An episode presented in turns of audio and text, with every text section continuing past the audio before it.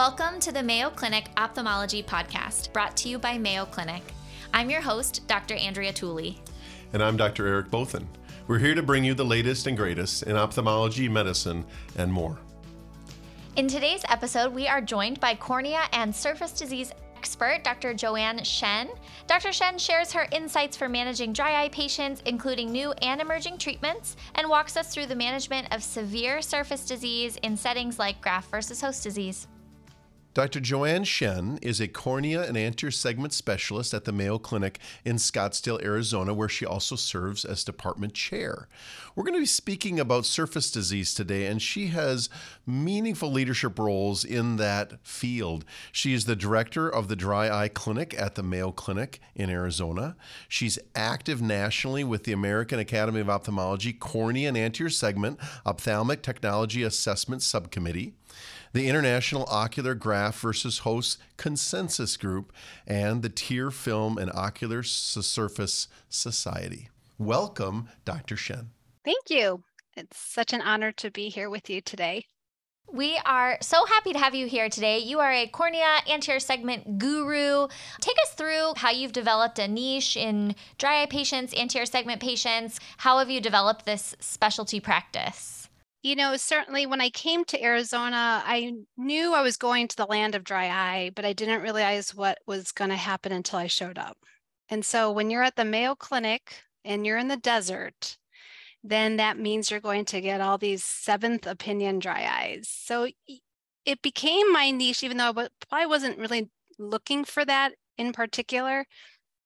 And my mentor is Bill Bourne, and still occasionally talk to him from time to time. But about 10 years ago, started working with him on trying to figure out what my niche was. And really, he said, you know, we don't know stuff about GVHD. You know, our patients are living longer after transplant. So maybe you should start looking at your population and share what you know. And we were getting lots of dry eye patients that didn't have any solutions. And there was a lot of really interesting things happening about that time in 2012 and fortunate to have some technology that we could acquire. So it sort of came to me because of a necessity. Either I got good at it or I was going to have to find some other occupation. it's interesting that you say that it came to me out of necessity. Most ophthalmologists feel that any patient with dry eye comes to them out of necessity. And we'd really rather not see them. so it's phenomenal that you've appreciated that need and risen to the occasion and advanced the care and are now a thought leader in this field. So uh, it's exciting to share this time with you and just talk through lessons and tips that you have over basic management and then things that are you know kind of new and cutting edge to help these complex patients. Share with us just a little bit because so many people do see patients with run of the mill dryness, meibomian gland dysfunction, chronic irritation with age or and we'll talk about sort of some of the more advanced diseases here in a minute that are associated with dryness but share some thoughts over when a patient comes in the your exam room with dry eye symptomatology, what are the common questions you make sure you ask? And what are the things in the exam you make sure you do that you'd encourage the comprehensive ophthalmologist listening to do too? I think it's important to remember that I'm not seeing the typical dry eye patient. Rarely am I getting a, oh, I've had it for three months. Usually they've been battling it for a while. So maybe what I, I do is not going to be typical for the comprehensive person seeing. But if you've been seeing somebody for a while and not gotten anywhere, I really delve into what their lifestyle is and what their occupation is and when is the dryness the worst? Because you know i find out that they have been bicycling without glasses in arizona or any protective wear and they are having problems. I definitely need to address that. Or if they are waking up in the morning and their eyes feel the worst in the day that's a question that has not been asked before, but I think is this typical ceiling fan question. We asked about ceiling fans, but we don't say, well, so if they're not using a ceiling fan, but yet they're waking up in the morning and their eyes feel terrible or pretty bad, then I am concerned. So I definitely feel like focusing on that aspect of the restorative nighttime, that's the only time my eyes get to rest and regenerate is nighttime. So I think finding a little bit more about are they a computer programmer on the on the computer 12 hours a day? Are they in the right refractive prescription? Are they in their computer glasses? Those are basic questions that sometimes are missed, especially, you know, in our late 40s. Patient comes in late 40s and not wearing glasses at the computer. So they don't, these are not rocket science questions. In addition, every cornea external disease specialist would say a thorough exam. And it's hard when you're given five minutes to do your whole slit lamp exam. Are you going to take the time to flip the lids? Are you going to use lissamine green stain, which is very messy? Are you going to look for foreign bodies or just examine the ocular surface instead of just diving right in to look at the cataract? Yeah, I think those are all such good points. And I love that you're kind of coming back to the history as being so important because these patients are really unique. And at least I found in my oculoplastics practice when I'm thinking about the lids and thinking about excess tearing, that's what I see the most. And a lot of times it's dryness. It's not a one size fits all, they're all super different. And there's so many different causes. Dr. Shen, one thing that I always feel like I'm behind the curve on is some of the workup and testing modalities we have for dry eye. Talk to me about do you do Schirmer testing or tear film osmolarity or inflammatory markers in the tear film, like MMP type thing? I'm always hearing about this, but I haven't incorporated any of that in my practice. Do you recommend that? Like, what's your basic tearing um, or dry eye workup? I think it's important to try to figure out you know for my practice they they're coming from far away i try to get as much done but that is virtually impossible in a in a comprehensive practice you know generally i feel like the tools that we have like tear osmolarity really just sort of confirms what we already sort of know. You know if it's evaporative tearing then they have reflex tearing uh, as a response then their tear osmolarity is going to be low. I do it to confirm what i've already suspected. Rarely am i surprised MMP9, I think, is helpful if you're trying to decide about doing oral doxycycline or topical azithromycin. The patient has a lot of maybe telangiectasias, more of the ocular rosacea look. And you're trying to decide if you're going to add that to the plan because we know that there are side effects in cost and difficulty getting topical azithromycin. There was a supply chain issue for a while, and trying to add that and explain to the patient why you're doing that, it helps to have some data to show them. And then I like to repeat it three months after I've done the, some treatment to see if we've had some at least qualitative differences, because we can kind of see something sometimes mmp9 testing is very very positive. It's just lights up and sometimes it's very faint and we do sort of write that down because sometimes we can if we can get it to be a little more faint sometimes that correlates with symptoms for the patient that's actually really helpful. Sorry for these are really basic questions and a lot of this is just because I don't have the knowledge base. Is MMP also indicative of inflammatory disease and does that help you decide if you want to use an anti-inflammatory like Restasis or Xiidra or any of these other newer agents or are there different testing that are more specific for those treatments?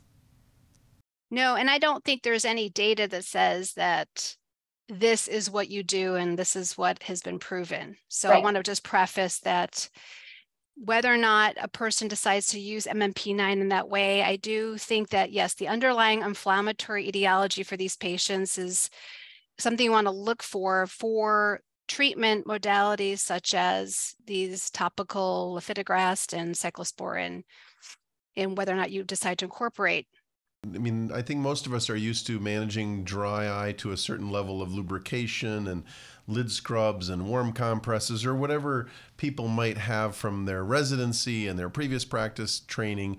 Share with us beyond the norm, what's your algorithm of I'm going to try this next as you go up the ladder for your a dry eye patient that's already failed all that stuff. They come in with their bag of all their lubricants and they just want the next thing up the chain.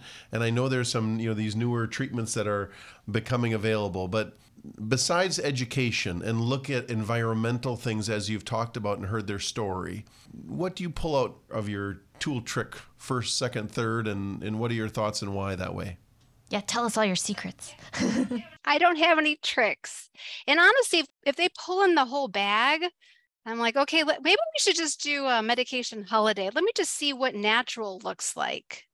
Obviously, at my stage, if I'm seeing them after months of what things have been going on or years, eh, sometimes the treatments that they've piled on have actually started to cause some toxicity to the ocular surface. And I can't figure out are they just washing away tears? We used to in training say, okay, if they're not good, preservative free tears every hour. And then if they're really not good, then preservative tears every 30 minutes. And then if that, you just can escalate. And over the years, you know, I've been at Mayo in Arizona now for about 15 years. I really have just backed off on that because I feel like they're almost washing away their own natural tears. And and we all know what's in those bottles is nothing biologic that we would naturally have occurring. So unfortunately, I don't have, if, if I did, I probably could have a robot do the dry eye clinic because then they could just give out the instructions. If a patient comes to me and he's in a wheelchair and he's with his wife and I can tell he's not going to be getting up to the shower very often. Someone like that, you have to make it easy. So, you know, I may just say, you know, some OcuSoft you know, lid swipes or something of that variety where it's commercially easy. You don't have to get a patient in the shower. It's kind of messy trying to baby shampoo in a wheelchair. So realistic based on the patient. Most patients come to me, their eyelids are already very clean, sometimes super clean. And some of these hypochlorous acid wipes are nice to, and sprays are nice to sort of cut down on the dander if patients can implement. Yeah, so that's a nice added tool to our toolbox now. I love the hypochlorous acid sprays. I tell everybody to use Avenova mm. as my favorite thing ever. I think it's so great. I just have to add a little tidbit. It's like my new favorite thing. Yeah, and I really like it that I rarely see people react to it. Yeah. You know, I've looked at a lot of very allergenic patients and the eyelid skin's very thin. So you have to be really careful not to overdo it. And people sometimes take scrubbing to the nth degree. Well, if a little is good, let me just go crazy. And then they start irritating the protective cuticle of the skin, right? Or whatever that Dr. Tooley, you know better, but you know, honestly, it cannot take that much cleaning. So you got to be careful not scrubbing away vital epithelium. Talking about agents that you might choose, uh, the, for meibomian gland dysfunction, it's meaningful that you're going to use an oral agent and doxycycline, or in my, I have a pediatric practice that I'll use clarithromycin. One of the things that I've found, or you've seen variation on, of how long people will treat to supplement or kind of reboot the surface health how long to treat with some of those. I've, some people give a course for two weeks, and other people do it for two months and taper. Thoughts on that, and, and when you, you choose a longer agent or shorter agent from an oral antibiotic perspective? When you're talking about shorter agent, what were you referring to? Well, shorter duration. So I just, I prescribing antibiotics for two months is something that a lot of ophthalmologists may hesitate to prescribe longer acting. And yet, at least in my population, when a, a child comes in with blepharitis of meaningful degree and surface disease and corneal changes, I'm sort of under the understanding that I'll be tapering an oral medicine over many many weeks and oftentimes it goes beyond two months but how common is that or uncommon in prescribing longer courses and how would you encourage a comprehensive ophthalmologist that's going to prescribe doxy or clarithromycin? What's a typical regimen to try? You know, if a patient comes in and they're about average build, at my standard dose is like 100 milligrams of doxycycline, and depending on which Hyclate I like, but monohydrate formula is sometimes all that's available to a patient. I think I try either. It really is a tolerability. Most of the time, I have some patients who could probably take it forever. They're the minority. Many patients are intolerant. They get a UTI or yeast infection. Um, they don't feel well. They have problems digesting. They love dairy. They can't have it with this antibiotic. They're scared of side effects. They're scared of long term antibiotics. So the myriad of excuses comes. I just say, let's try it for a month. And if we have any sort of indicator that things just feel calmer and less irritated, gritty, dry, my exam sort of is consistent with that, then I will have them finish a three month. And then, depending on how they did, if there was any tolerability issues, I generally will give them a three month break. I feel like it stays in our system for a while. and then just reassess do I need to pulse them later? Otherwise, if they fail to taper off completely, they may be a candidate for a smaller dose, a smaller dose or the same dose every other day. So we just play around with it depending on how the patient is doing. I like that a lot. That's great advice and, and very customizable. I don't see this as much with patients that I put on doxycycline, but I don't know if you guys have ever taken doxycycline. I took it as a malaria prophylaxis a couple years ago and had the most intense sun sensitivity. Mm-hmm. It was unbelievable. I don't see this as much with our patients. I think it's because it's slightly lower dose. But I was on a beach and I had to wrap my body, my hands especially, my hands were so sensitive, in cold washcloths to go outside because I felt like my skin was on fire. Yes it was crazy. And so I really commiserate with patients. I don't know if I would want to be on it long term, but I think it's that's less of a side effect, but I just always think of that from when I had to take it. It's everything changes when you're in the patient seat, you know? One thing, Dr. Shen, I want to ask you about is IPL, laser options, LipiFlow, kind of these new tech options for dry eye that are super popular. I think some people were, were skeptical of things like LipiFlow. I've actually seen great data from IPL, and you were one of the first to publish on this. And so tell us about using IPL and other kind of high tech options for ocular rosacea, dry eye, lid disease, those kinds of things. It's been exciting in just the developments and the tension towards dry eye and intense pulse light. I was skeptical it really was out of a necess- uh, out of born out of necessity. You know, patients had exhausted everything else, and had we given up on meibomian glands, or were we going to try this? And I have loyal patients who want it, like it, come back for it, and it's not the most comfortable procedure. So, you know, I've done some limited pilot studies where I just did expression only versus IPL with expression, and patients still like their IPL. I, and of course, it's very hard to mask because it is a very unique experience. You can't really f- fake it because they can actually feel the intense light hitting their skin. So, unfortunately, many of the studies in the literature are industry funded because not a lot of people are spending the time doing IPL research. And the people who are doing it are sometimes in private practice and they don't have time to publish their results on what their patients are experiencing. I generally like to use IPL if patients are good responders to doxycycline, but just become very intolerant. You know, they're too sun sensitive, they can't handle the GI side effects, some other issue. And it has been nice if they respond well to doxycycline and just can't tolerate it. They generally, in my experience, eh, have responded. But we have not done a prospective study where we've sort of done a head to head doxycycline versus IPL.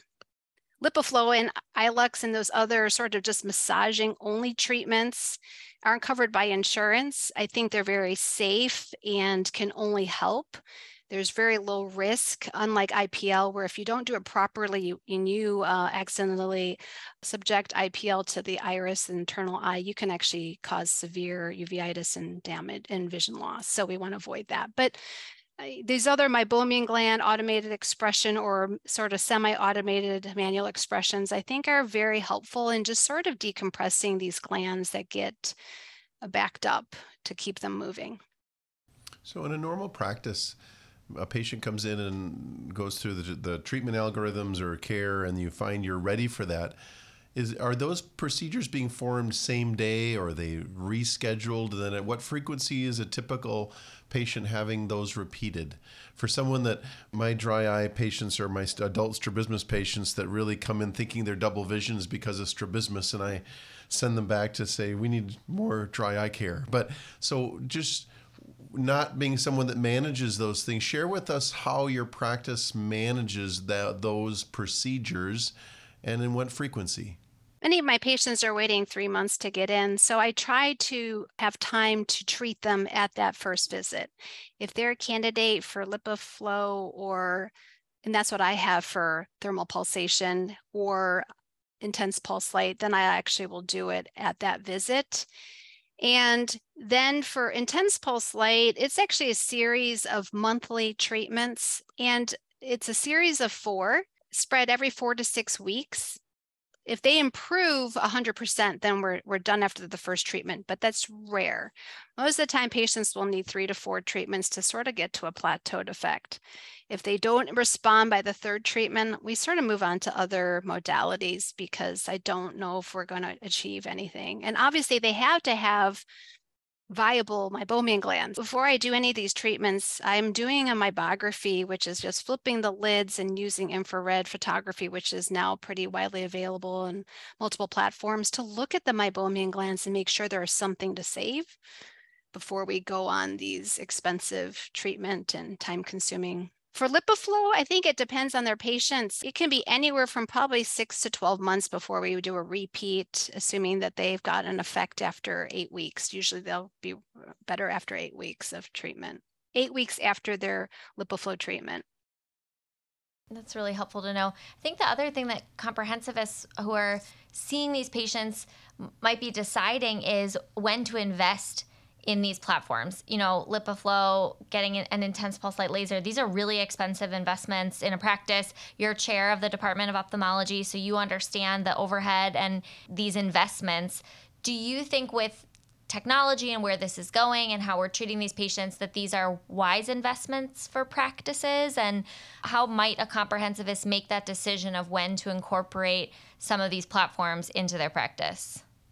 That's a really good question. I mean, some practices have made it so that the provider comes in and puts the actuators in for the LipiFlow and has a technician monitor and then remove them and then have the patient sit for a cornea check just to make sure the cornea is not abraded.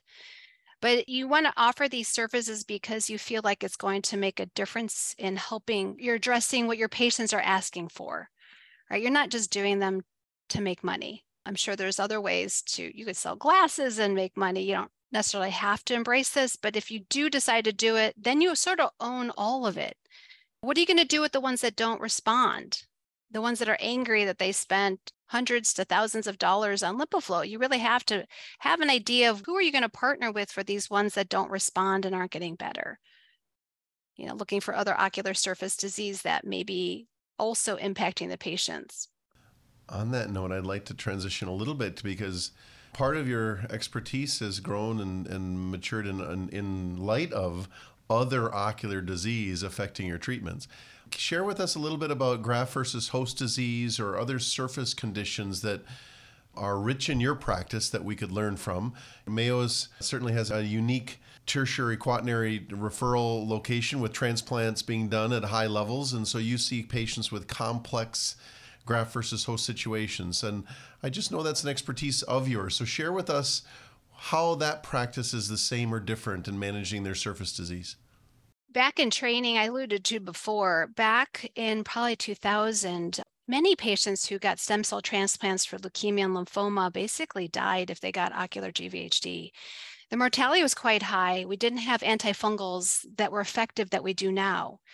And so by the time I came out of fellowship and was in practice at Mayo, you know, we started seeing people fortunately survive. You know, they survived their transplant, they survived their cancer, and now their transfers were working really well and their eyes were feeling terrible and their quality of life was just miserable.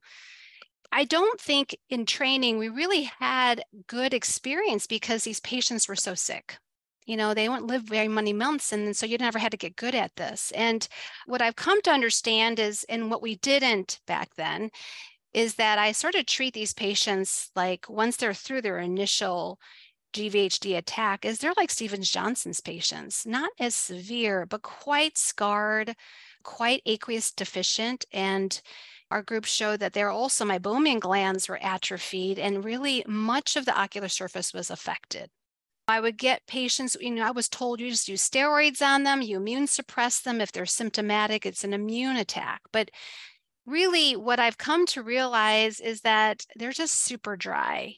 And so now, just like I would with a Sjogren's patient or a Stevens Johnson's patient who's through the initial phase and now is three months out, is really working on rebuilding the ocular surface with uh, the tear film was just missing. I got desperate to a point, I even tried running IPL on the series of patients and ran a prospective trial where I actually was doing IPL on patients. And IPL does not work for GVHD. I just want to make that quite clear. But it was interesting because I saw these patients intensively for the six month study. And I soon realized their GVHD, there was one eye that was worse than the other. After hearing them complain about how bad their eyes were, despite this miracle IPL that had shown up, and we're, we were so hoping that it would help, I realized that they really just needed punctal occlusion. So it's not very glamorous, but I am very aggressive about punctal occlusion for these patients. And I have seen a lot of patients do much better just with punctal occlusion. So if they come to me and they've been treated with a lot of topical steroids, generally I'll try to say, let's just work on your tear film and tone back the steroids, which probably aren't helping with wound healing. Those are all really good tips and super challenging patients to treat. Is there a point where you have to flip to surgical options or anything different? I'm, I'm always thinking of this from an oculoplastics standpoint, or, or when do you need a tarsorrhaphy, or when do you just need to occlude these patients completely to let the surface heal versus just doing medical management? I definitely am very aggressive with medical management, but I do, I, if you call punctal cautery surgical, I implement that pretty quickly. I'll try plugs first. I use a three month dissolvable because I don't want any silicone flange on the ocular surface rubbing on the already irritated surface. We do autologous serum tears. Moisture chambers are very important to protect the ocular surface. Unfortunately, they're not covered by insurance. And then without scleral lenses, I'm not sure how good of a cornea specialist I would be. I do a lot of combined scleral lenses and moisture chambers just to protect the ocular surface from the Arizona desert.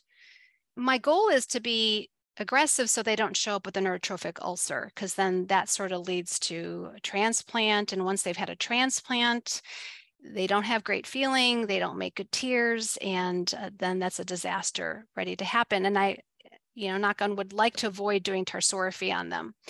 So if I can get them into a scleral lens, get their serum tears installed so they can have some tears to substitute what they don't have, um, I find that you know, they, these patients are able to go back to work and have productive lives. Yeah, we're so lucky at Mayo that we have the ability to get scleral lenses for our patients. I use them a lot too, and I really love scleral mm-hmm. lenses. They're such a good option for patients. I actually don't know what the landscape of scleral lens therapy looks like in private practice? What how easy is it for comprehensivists to get them made, get them fitted for their patients? I think 10 years ago it was tough. Now we have I think the optometry community is definitely learned in the last 10 years. And now the technology between Pentacam imaging and working with these centers that make the scleral lenses, they just have gotten so good at troubleshooting fits for, and generally these patients are fairly normal in their fit. They're, you're not dealing with a very abnormal shaped cornea. The conjunctiva may be a little bit scarred, but most of what you're using on the scleral lens is that's sitting on the sclera is normal. So the community now has a lot more support that I think that most people know who's the regional specialist in their area. Yeah, that that's so great. That's such a wonderful option. What do you think about Prokera or those other types of options? I don't use those in my practice. I had difficulty having patients tolerate Prokera. Yeah. I probably don't utilize amniotic membrane a whole lot because I just haven't had to. It, I think that some people like to use it just as early first line, but for me, it's like, okay, which eye is worse? I'm going to do one eye at a time. I can't do both. So I generally like some of these other modalities first. If they look like they're about to do an ulcer on me, then then I will employ that. But I generally will use some of these bandage soft contact lens enabled discs that they have available that are easier to use, easier to store, and tolerate for the patients. Well, this has been wonderfully enlightening and sharing. I think I always like these podcasts that are very tangible, mm-hmm. like whether it's a simple punctal plug discussion versus some of these new, you know, LipiFlow and what's new on the market and how to incorporate it in practices. Thank you for sharing virtually your expertise with us on a common condition that gets really tough. And we celebrate the expertise you have here at Mayo and the ability to share your voice on our podcast. Agreed. Thank you so much. This was great. You can find all episodes of the Mayo Clinic Ophthalmology Podcast on our website. Thank you for listening, and we definitely look forward to sharing more